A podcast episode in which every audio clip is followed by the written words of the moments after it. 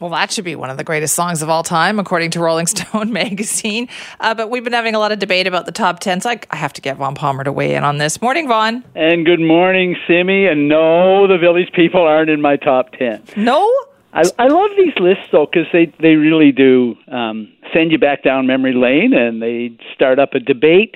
Um, my number one would not be respect, but I have to say it's an inspired choice because it enshrines two of the greatest artists of the 20th century Aretha Franklin's singing of the song, and Otis Redding wrote it. And, you know, you go there and you say, yeah, well, uh, it certainly belongs on the list. Uh, we might argue about where, where it would go. Mm-hmm. Agreed. Um, what would I'm, you put I'm up there? I'm going to kind of date myself here, you know. Do it. People are going to say, "Hey, boomers, uh, hope I die before you get old." But um, which is a song that isn't it. You know, I I go back and forth to it's we're talking songs, right? Yes, not just albums, songs, just songs. Albums. So like Stevie Wonder, I agree with you, but Stevie Wonder's an album artist, right? I listen to whole albums by Stevie Wonder, but I go to like two songs lift my heart every time I hear them. They're tied at number one for me. One is the Four Tops, Reach Out, I'll Be There, oh. and the other is Van Morrison, Gloria. Right now, that puts me way back in the 1960s. I know, but there you go. Good choices, though. Also, four tops, lovely, inspired choice. I agree with you on that yeah, one. Opening sure. notes, opening notes alone. Just every time I hear it, I go, "Man, were those guys good?" Yeah, and Levi Stubbs singing. Wow. I know. I, we stopped listening to those songs somewhere along the way. Like I grew up with those too because my mom loved like all Motown, all those old songs. But somewhere along the way, we stopped listening to them as much. Don't you think? Yeah, no, I think that's true, but you know, we're getting old, eh? Oh, thanks for that, Vaughn. Hey, I did this with Rafe Mair once. Remember him? Really? And we ended up talking about Artie Shaw's version of "Begin the Beguine." Oh boy! And there isn't even a lyric with that, but it's got some fantastic clarinet in it. So you know, I can go way back on this. No kidding, you can. All right, you can also do that for politics, which is great. We're going to talk a little bit about that this morning. Let's talk about the situation in Alberta. Alberta. They asked for help from other provinces, and BC just does not have the ability to give it. Yeah, you know what's going on in Alberta is a, is a tragedy. Um, what's going on in the United States is with COVID nineteen is a tragedy. It's a tragedy all over the world. Um, I mean, I guess you could say Alberta is the author of its own misfortune on this, but Jesus, I think we have to be really careful with Schadenfreude on this issue. You know, um, Adrian Dix put out a statement saying we can't help.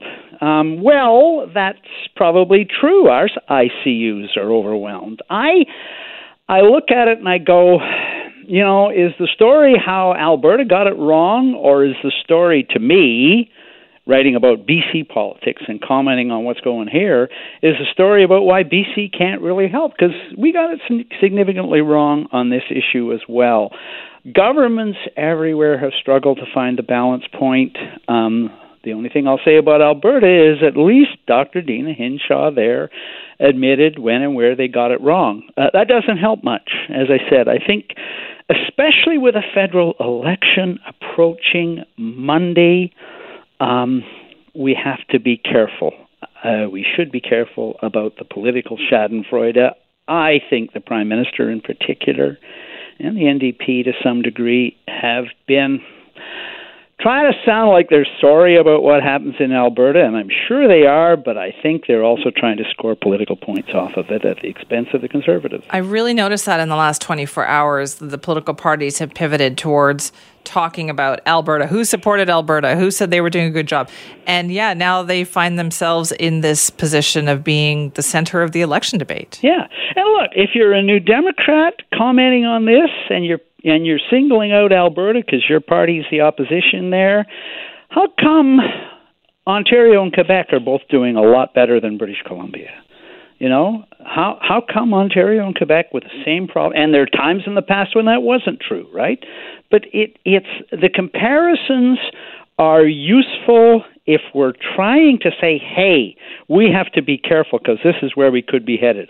And, you know, you look across the border to the states, look at the, uh, the situation between Idaho and Washington, where Idaho is got a lot more anti vaxxers and their ICU was overwhelmed, and Idaho was asking Washington for help.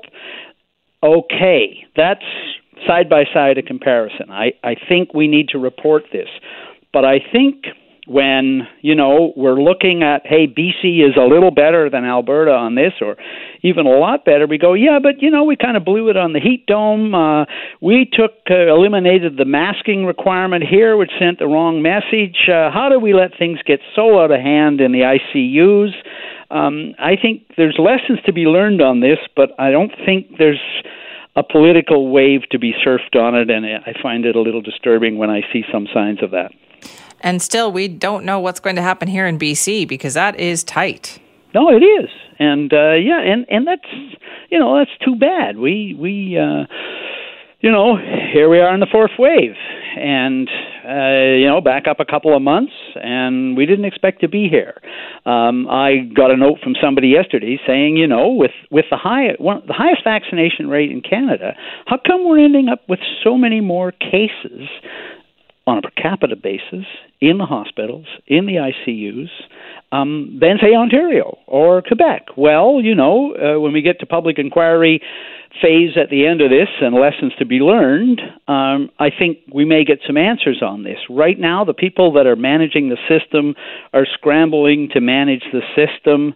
I think it's probably true that we can't really spare a lot of help to Alberta right now because our own system is stressed.